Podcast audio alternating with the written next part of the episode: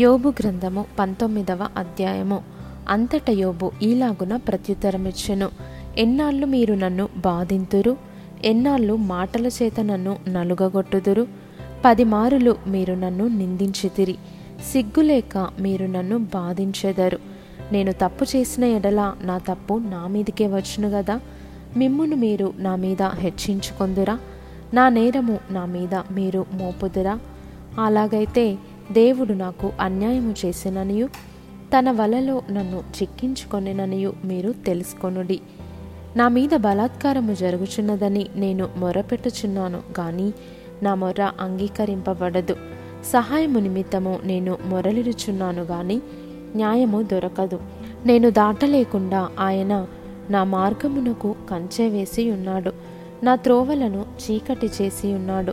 ఆయన నా ఘనతను కొట్టివేసి ఉన్నాడు. తల మీద నుండి నా కిరీటమును తీసివేసి ఉన్నాడు.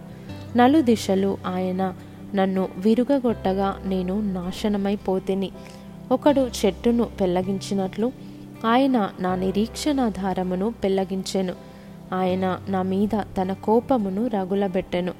నన్ను తన శత్రువులలో ఒకనిగా ఎంచెను. ఆయన సైనికులు ఏకముగా కూడివచ్చిరి. వారు నా మీద ముట్టడి దిబ్బలు వేసిరి. నా గుడారము చుట్టూ దిగిరి. ఆయన నా సోదర జనమును నాకు దూరము చేసి ఉన్నాడు. నా నెలవరులు నాకు కేవలము అన్యులైరి. నా బంధువులు నా యొద్దకు రాకయున్నారు. నా ప్రాణ స్నేహితులు నన్ను మరచిపోయి ఉన్నారు. నా ఇంటి దాస దాసీజనులు నన్ను అన్యునిగా ఎంచెదరు. నేను వారి దృష్టికి పరదేశినై ఉన్నాను. నేను నా పనివాణ్ణి పిలువగా వాడేమీ పలుకకుండా నున్నాడు. నేను వాణ్ణి బతిమాలవలసి వచ్చెను. నా ఊపిరి నా భార్యకు అసహ్యము. నేను కనిన కుమారులకు నా వాసన అసహ్యము. చిన్నపిల్లలు సహా నన్ను తృణీకరించెదరు.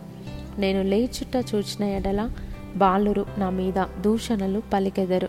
నా ప్రాణ స్నేహితులకందరికీ నేను అసహ్యుడనైతిని నేను ప్రేమించిన వారు నా మీద తిరగబడి ఉన్నారు. నా ఎముకలు నా చర్మముతోనూ నా మాంసముతోనూ అంటుకొని ఉన్నవి.